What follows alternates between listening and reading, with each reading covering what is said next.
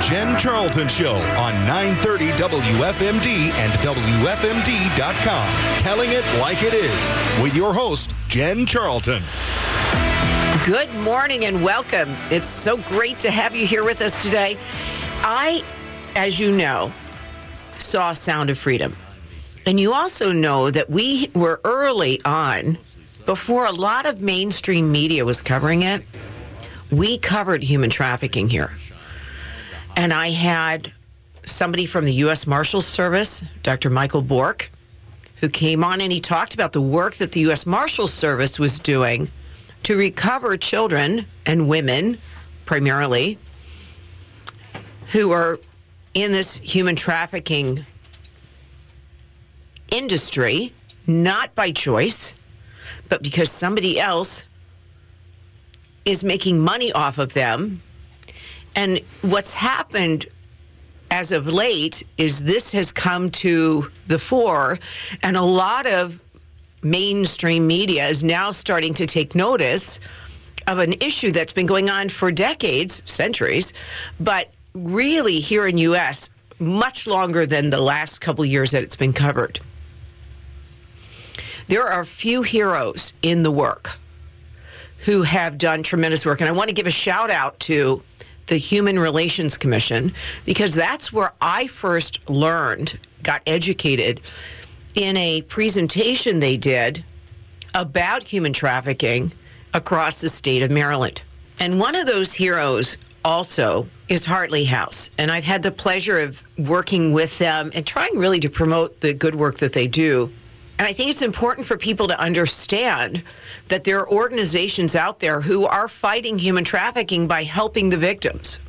Inga is one of those people who has been a hero on the front lines of human trafficking. And I'm so thrilled to have her back. So, in a few minutes, I'll bring her back on. But I think it's important also to understand that human trafficking can be sex trade, and the numbers are staggering what people make on forcing people in slave labor to deliver sex on demand often drugged, often, you know, they get into a spiral of helplessness, really.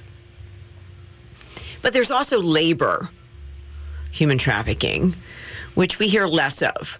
But right now, because of the movie Sound of Freedom, and, you know, we're more aware of it. But what's stunning to me is that there is media out there that's trying to disavow that human trafficking is really a thing. Like, it's really not that big a deal. That's disgusting. It's irresponsible and it's outrageous. And for the victims, it's a betrayal.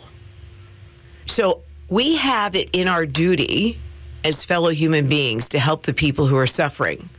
And in this instance, these are often young children, and there's an international network of human trafficking.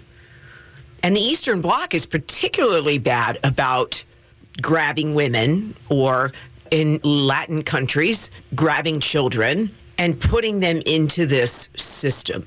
So we have an obligation to push back against the ignorance and the I'll call it nastiness of the mainstream media that's trying to disavow this because they are hurting people and it's it's beyond irresponsible when you knowingly do that.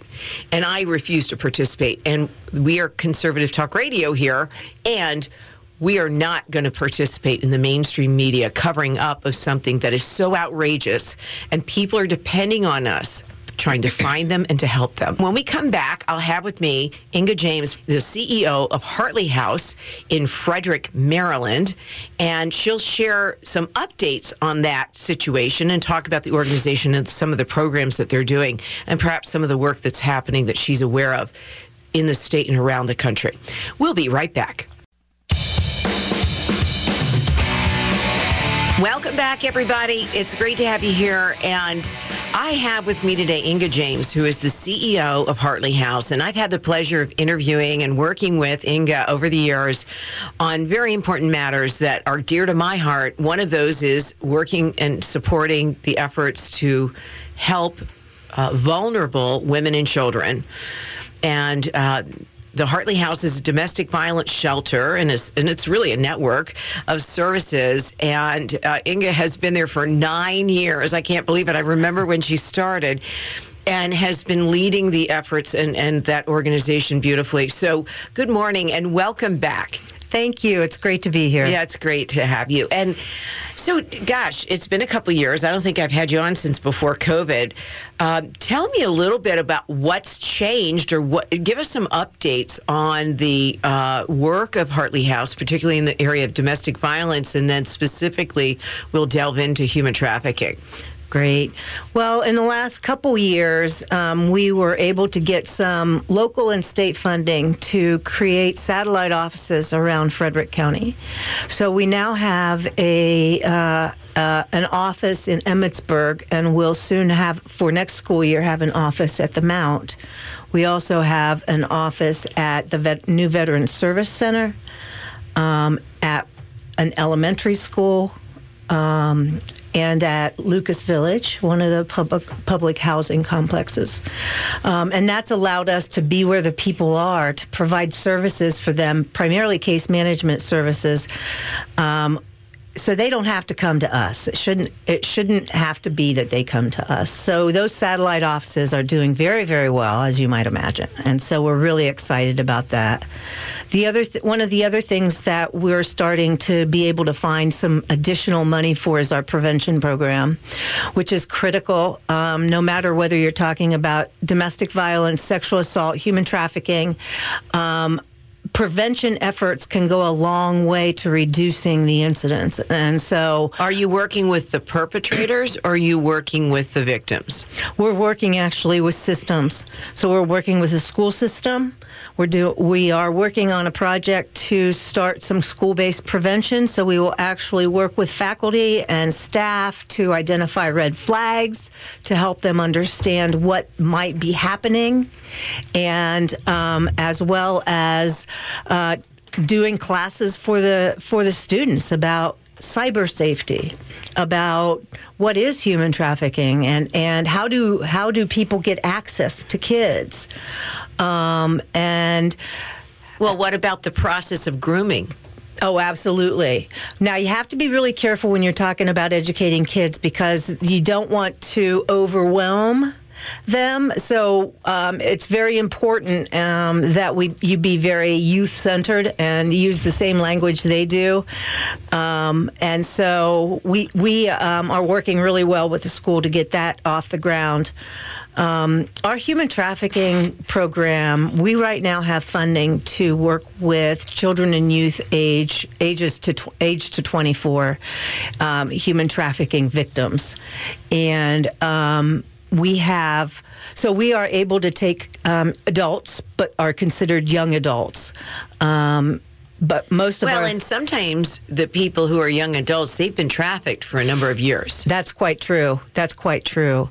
And so um, we have right now, I think uh, the last time I checked, 45 on our caseload. Um, so those are children and youth and young adults who have been trafficked or at high risk of trafficking. Uh, and our um, our program right now focuses on sex trafficking but there is a very high relationship between sex and labor trafficking. So the assumption should be if somebody is being labor trafficked, they've also been or are being sex trafficked. Um, and that's how we treat them. So we get them right into services. Um, what, kind, what kind of services? Right now, what we've got going is we do case management. So we work with um, the children and their families to take care of their of their needs. So their housing their shelter their i'm sorry their food their clothing to take care of their needs to make sure the kids are in counseling if they need that. Um, our legal department can help them with with legal services if um, if something like that uh, is necessary. Like in custody we do a lot of child abuse custody cases. Um, and we also have a clinician, a, a, licensed counselor who specializes in human trafficking, so they can get counseling through her. So those are what we offer. So we talk about trauma, post traumatic stress syndrome. and trauma informed care. Talk a little bit about how you, that works in your in your organization. Well, trauma is anything, um, either an event, a series of events, or maybe just a state of being that in some way is threatening to the the body, um, and it can be physical, psychological, uh, it can be medical, it can be spiritual, um, and so that trauma then changes our brain structure and it changes the way in which we think and we view the world. Um, and it can create what's called trauma responses. And it does change individuals' behavior if they're traumatized during childhood. Um, and so what we what we work with is trauma victims where they are. Everybody reacts differently to trauma. So every reaction is right. Um, and we provide them with services that they need, like counseling or hotline service or legal services. And um, and we try to provide those in a trauma informed way, which is um, a certain set of principles, such as providing safety to the victim, being transparent with the victim, giving the victim voice and empowerment, those kinds of principles that we we use as our value system. And what we can what we've found is using these principles to work with a traumatized individual or somebody in trauma recovery will help de-escalate the situation. It will help the person be able to actually think rationally about their situation and move them through the trauma instead of being perched on top of it like they are sometimes. Or what we would say take control of it rather than be at the effect of it. Exactly. Exactly. Very good. Yeah. Okay, so you said 45 people in specifically in that aspect of the program. How many people, because of your expansion, are you now able to serve in all your various programs? We serve. First of all, our, our numbers went up from 2019 to 2020 to 65% because of COVID. 65%. We don't have our 2023 numbers in yet because our fiscal year just just ended, so we'll be looking at what fiscal year 23 brought us and see if it's any different from 22. Okay, so let's unpack that. So 65% increase, what percentage of that was human trafficking versus the other? Are you seeing more increase in DV? Are you seeing more increase in the human trafficking? I think probably a more of an increase in DV, DV, but that's just because we serve more. Human traffic, I mean, it was only five months ago our human trafficking caseload was 65. So it, it obviously it goes up and down. Um, but we have the um, really important thing to remember is no matter what the case was, whether it was domestic violence, sexual assault, human trafficking, the violence um, was so much worse during COVID, worse than anything we've ever seen. The the the the um, severity of the injuries and the number of broken bones and the, just just really horrific. Um, and human trafficking cases are very complex anyway. They have a lot of needs because control has been taken away from them for so many years that they don't have really any skills to be able to operate in the world. So, um, so it's our responsibility to figure out how to get them those skills. Um, we have unaccompanied youth that have been sex trafficked that we have to find housing for. Um, now, the majority of our cases come from the U.S. or and mostly Maryland, actually, um, because the, the the greatest number of human trafficking cases tend to come from runaways in our country. So kids that are on the street that are very very vulnerable. Um, and the second most pro- prolific way or human trafficking method is from families and families trafficking their children. Um, and and as horrific as that sounds, it's absolutely the way it is. Um, so there's a lot of healing that needs to happen. Um, so how do you reconcile that with what we're seeing at the border, where cartel are literally using women and children to get into U.S. like human shields, and you know, you've seen the garments on the trees and the bracelets that they wear and so forth. They apparently brand them for their different organizations, like cattle and, and ownership. Mm-hmm. So, how do you reconcile that? Because you say it's all, and I and I'm sure there are families that are doing that, and as times get more difficult, we've got an economy that's in the toilet. So, you know, people will move to drastic measures and they don't care about the children clearly. So all they care about is survival and they'll do whatever they feel they have to. And using children to survive is one of the methods, I guess, but it's also used to thrive because there are there's such big money mm-hmm. in trafficking one human being. Mm-hmm. And in the film, they he says Caviezel, who plays Tim Ballard, he says you can sell cocaine or you know meth or whatever the drug is of choice once, but you can sell children five to ten times a day. Mm, that's for sure. Yeah.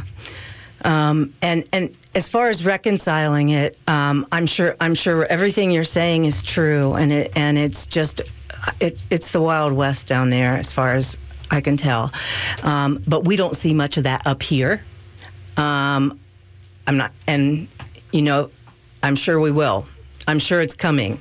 Yeah, uh, it has it migrates through the country like a wave. Now, or or by airplane, depending on who's taking what they feel are necessary actions. I mean, if I lived in Texas and I and I have I know people who live in Texas, and I know what the cattle ranchers are going through, and we've had Mike on talking about the murder and mayhem that they're dealing with. So there's a lot of, of chaos and the children are caught in the crosshairs mm-hmm. they really are and i say that but also young women but that being said going back to here in maryland and, and really in the region you don't just serve people here in maryland right you could bring somebody in who's trying to seek shelter from pennsylvania could you not Sure. Yeah. Absolutely. and you've done that right Absolutely. yeah Absolutely. so trying to keep people safe is a network what other organizations are like Heartly House that you work with to collaborate and keep people safe? Um, there is an organization in Baltimore called Turnaround, and they have a, um, a very wonderful human trafficking program. So we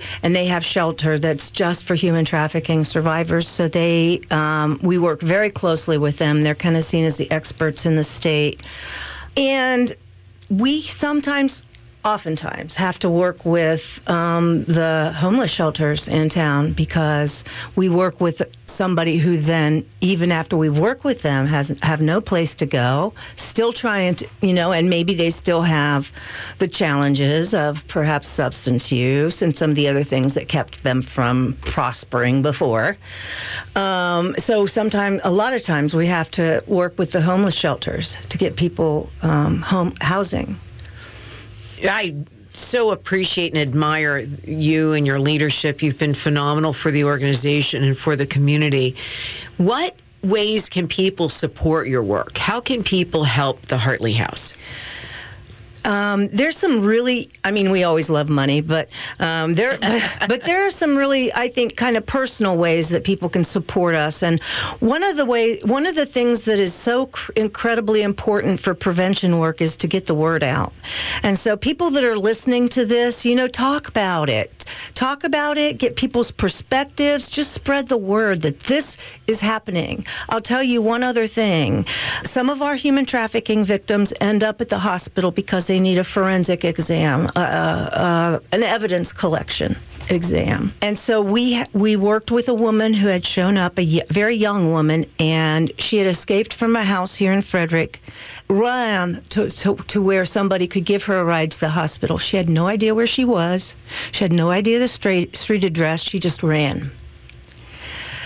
And so it's happening in our neighborhoods. I just want people to know it's happening at home. And traffickers will rent houses and apartments, and that's where they're, where they'll do their business. So it could be happening next door to you. Just I just hope people can spread that word. So, as landlords, because we're a landlord, how would we know? What would be indicators that that may be going on in our property? Well, if if you're able to visit the property and you do and you have a relationship with the tenant, then there are all kinds of red flags with the way that, that the, the children are dressed. You mentioned it earlier that some uh, survivors get branded. Tattooing a young child is very common to show ownership. One of our uh, motels reported to the police what she thought was a trafficking survivor because it was a girl of about age 12 or 13 who was dressed to the nines and just looked like she should have been 21 and um, and the police came in and true enough it was a trafficker and and this was a young child he was trafficking um, and so so what happened to that individual he was prosecuted he was prosecuted. And he, what, what, what did he get for doing this to a child? I would have to look that up, Jen. I'm not sure. Mm-hmm. Um, they're taking it pretty seriously, though. The FBI, very serious. State police, very serious. Um, In my opinion, they ought to be locked up for life. Yeah. It's a life sentence. You do that to a child and you screw up their life, you don't deserve one. Yeah. That's yeah. how I feel. We're going to take a quick break. You're listening to the Jen Charlton Show. I have with me today Inga James, the CEO of Heartly House, and we are talking about a really tough subject, human trafficking. But it's so important, as Inga said, it's around you. You just have to kind of notice it and pay attention. If something seems off, it probably is. Trust your gut. We'll be right back.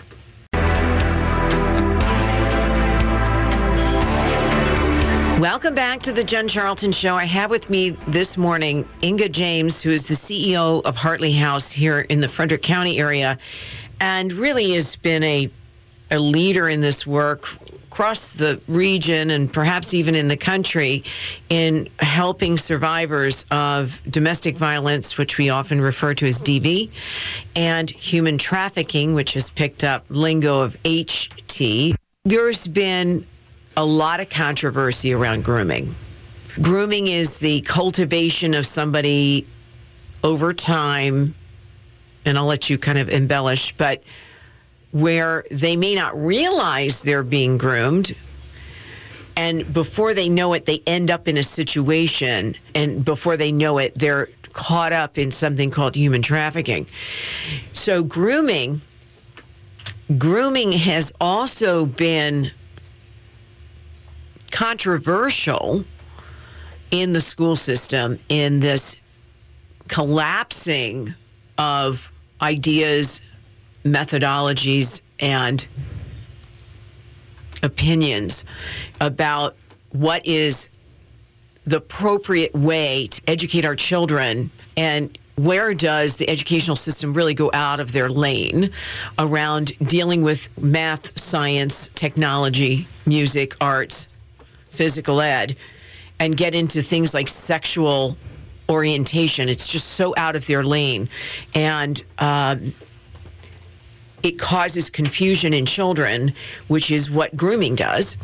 And grooming is one of those things where could really cause people to say, well, maybe I am. I don't know. What am I? Maybe I am that. And so you start to kind of trust somebody and before you know it, you're in this situation. And if you're dealing with a child who's very malleable, who's very vulnerable, they're in their formative years for a reason. You don't start confusing them with gender ideology. And I wonder how much the you've seen an escalation in human trafficking, Inga.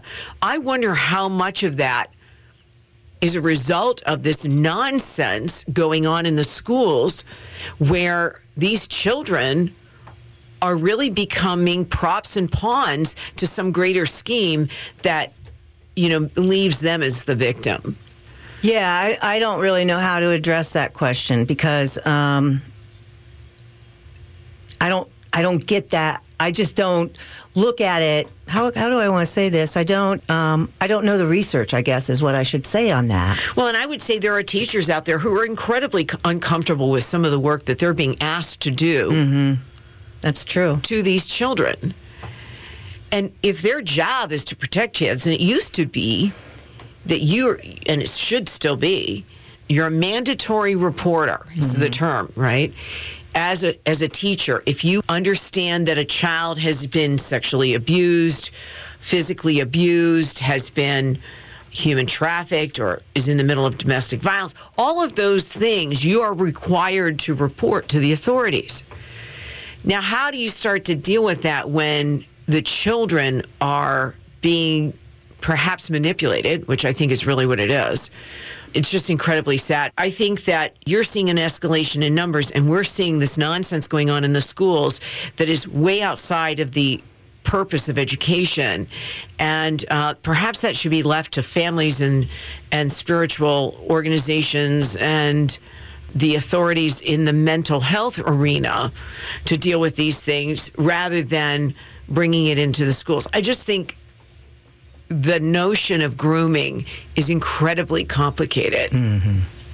Any thoughts about that? Oh, it definitely is. And uh, grooming preys on people's weaknesses, um, children's weaknesses, and every child is weak. Right? Aren't, aren't we all weak as children? We have to be taken care of. It's kind of the beauty of a child. They're vulnerable. They're sweet.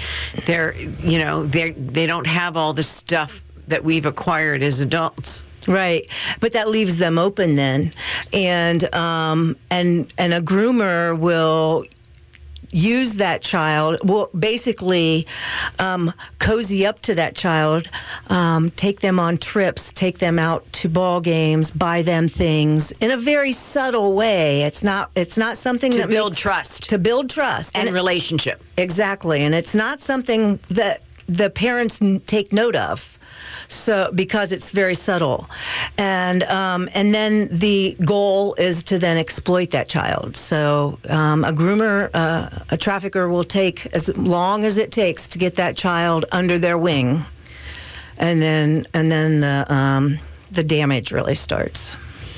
So years ago, the Human Relations Commission did, and I'm going to pull this data out of my memory.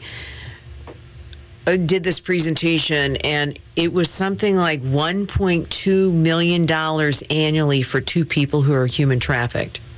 Really, that's interesting. That's That's what I remember, like 1.2, 1.5. It was a lot of money. yeah. for two people being human trafficked.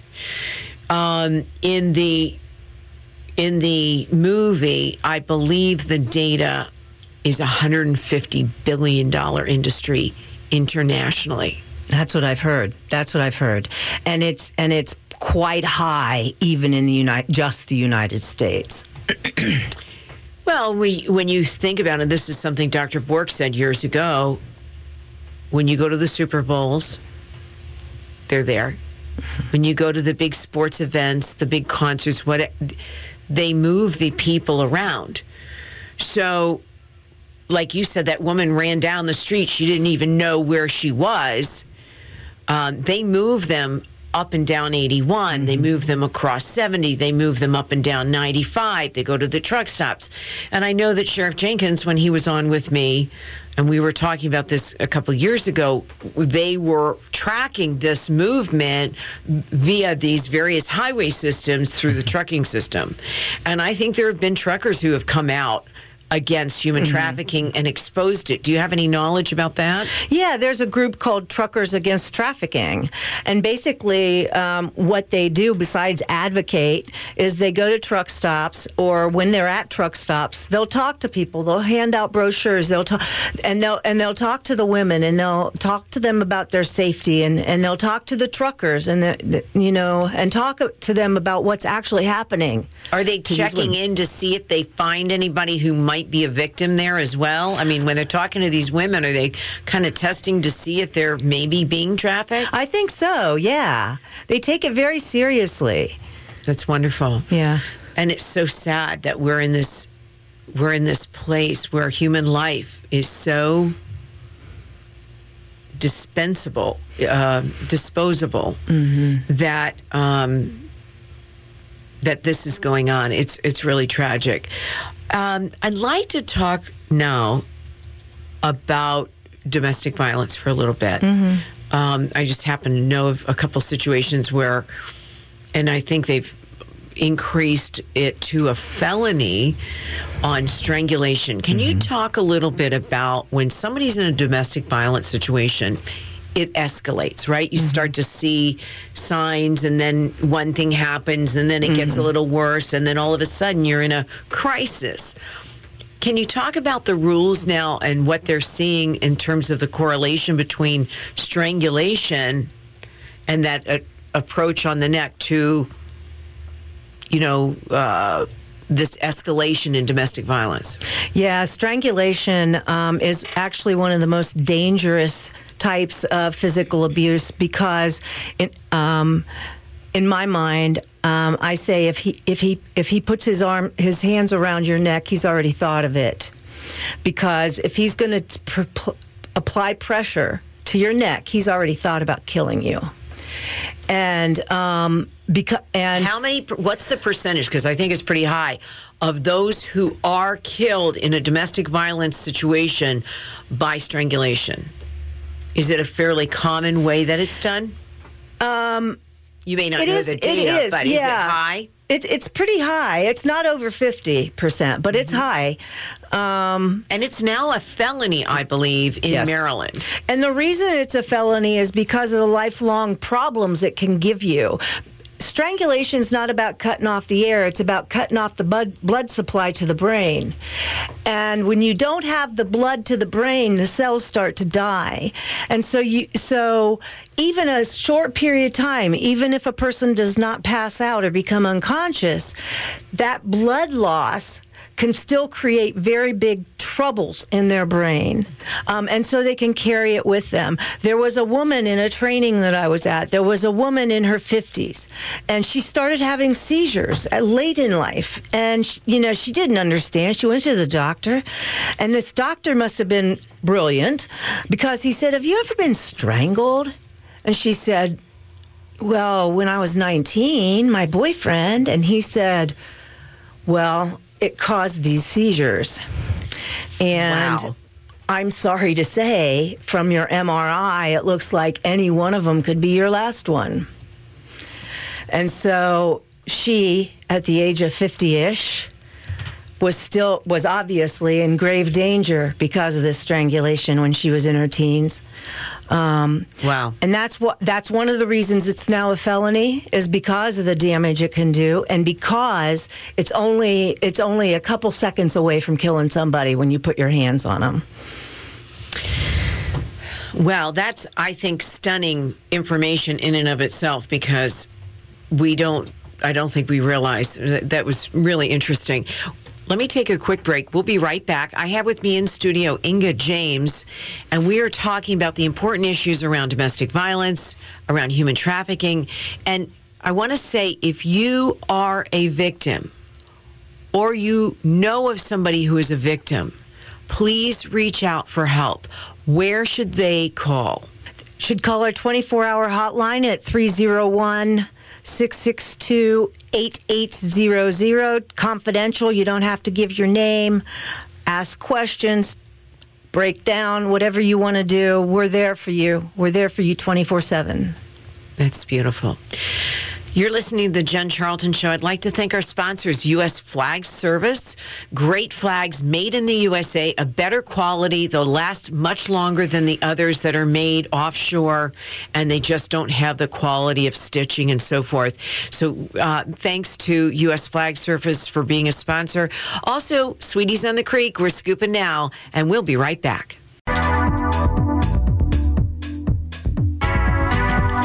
Welcome back. This is Jen, and I have with me today Inga James, the CEO of Heartly House. Inga, we were talking about domestic violence, and I, I wonder, you know, for anybody who's listening who may know of somebody who's in a bad situation, how can they be assured that your system would keep them safe?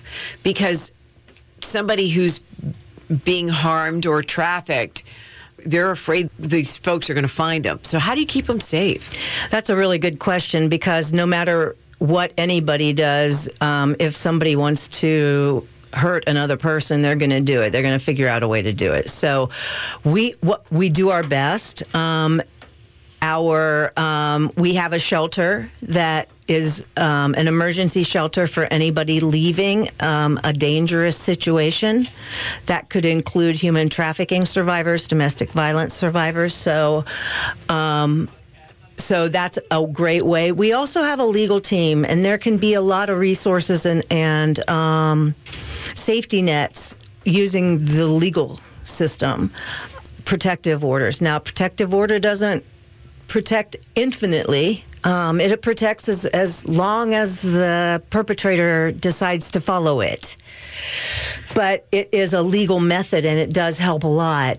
Um, we somebody, what's the penalty for somebody violating a, a uh, protective order, what we call a restraining order? Yeah, it, it would be if they're just violating, like they're just coming onto somebody's property or something like that. It could it could be um, you know an 18 month sentence, something like that. But when they violate and also commit new crimes, then they're going to get their butts thrown away. Um, for example, they take a gun and step onto the property, something like that. Um, Which could indicate an intention to harm. Exactly. Got that. Okay, yeah. so so it's important for us to remember that um, the the authorities are here to help. Talk about the police now. I, have had Lindsay Pippi on before, who works uh, in that mm-hmm. area in mm-hmm. in the state's attorney's office. Um, but can you share a little bit about your relationship with the authorities and how you guys? Uh, work together? Yeah, absolutely. I'll give you an example. It was a few years ago. It was before COVID, but we had a we got a call from the state's attorney office, um, and this was a human trafficking survivor, but she was only an 18 year old girl. She had gone. She was trafficked here in Frederick but was from Texas and had been taken from her home in Texas. And so she wanted to go home. So she went back home. But when it came time to, for her to come back up to testify, obviously she, it would have been her first time seeing her trafficker since she left. Um, and she was very nervous. So state's attorney was going to pay for her ticket to come up. She said, can somebody pay for my boyfriend to come up? Well, Heartly House put something out on Facebook needing $900 for this reason and within 3 hours we had the money. So that's how we work hand in hand to bring these people make these people whole as much as we can. That's beautiful. That's really moving. How do people donate to you? We the website's the easiest, heartlyhouse.org.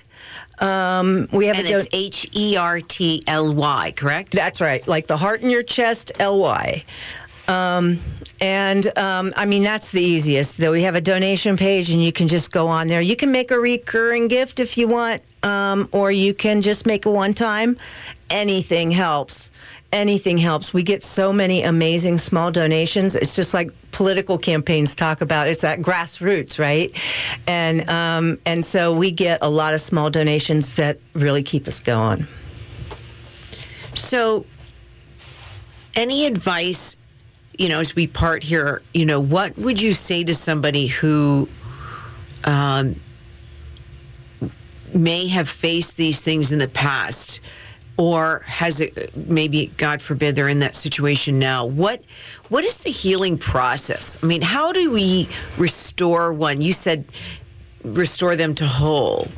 I mean that's a lifetime lifelong endeavor isn't it Yes, it is, and and and nobody can do it for another person, um, and and a social support system is incredibly important for trauma victims.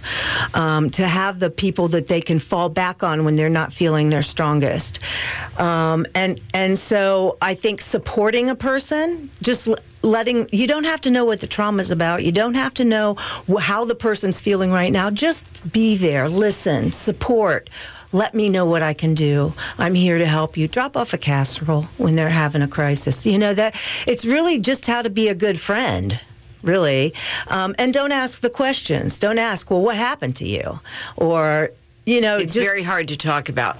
It really is. And um, and, and can and, and it can be a trigger. And it can be re-traumatizing. Yes. Yeah. So so it's just being very gentle and letting the person take the lead. I think that's the best thing you can do. And of course, always keep Heartly House in mind. And you and as a friend or a family member, you can call as well and get some tips. And I also want people to remember, and maybe we forget sometimes that, or you may not even be aware. 211 is an important resource mm-hmm. to reach out if you have experienced trauma and you're looking for support. The Mental Health Association does a fabulous job. But 211, regardless of where you are and you're listening, you could be across the country listening to this podcast, anywhere in the country, you can pick up the phone and dial 211 and have access to local resources in a network, some more than others. But the point is, if you're in Berkeley Springs and you pick up 211, you will go to the tower that serves that region and that that scope.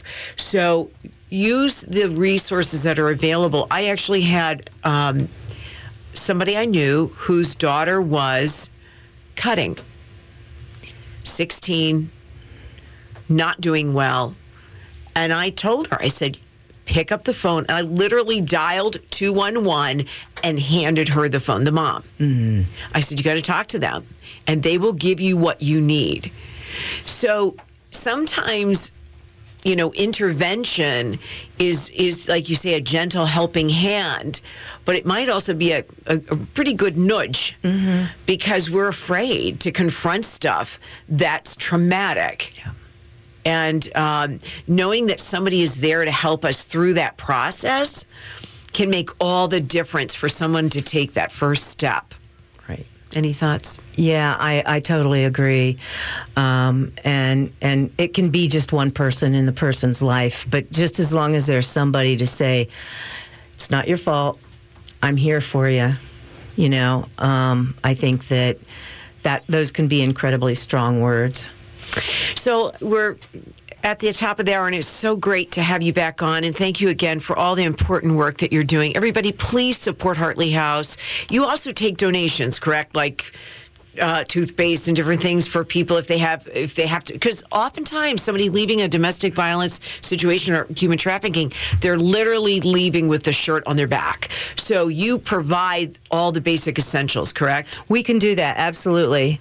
Yeah. We what we don't um, can't do is to um, take clothing donations. We just don't have the space anymore. Well and there's other organizations yes. out there so you can take it to the hospital or goodwill. Um, so thank you for again this important work. And i really want to encourage everybody listening. If you have not seen sound of freedom it's a must see.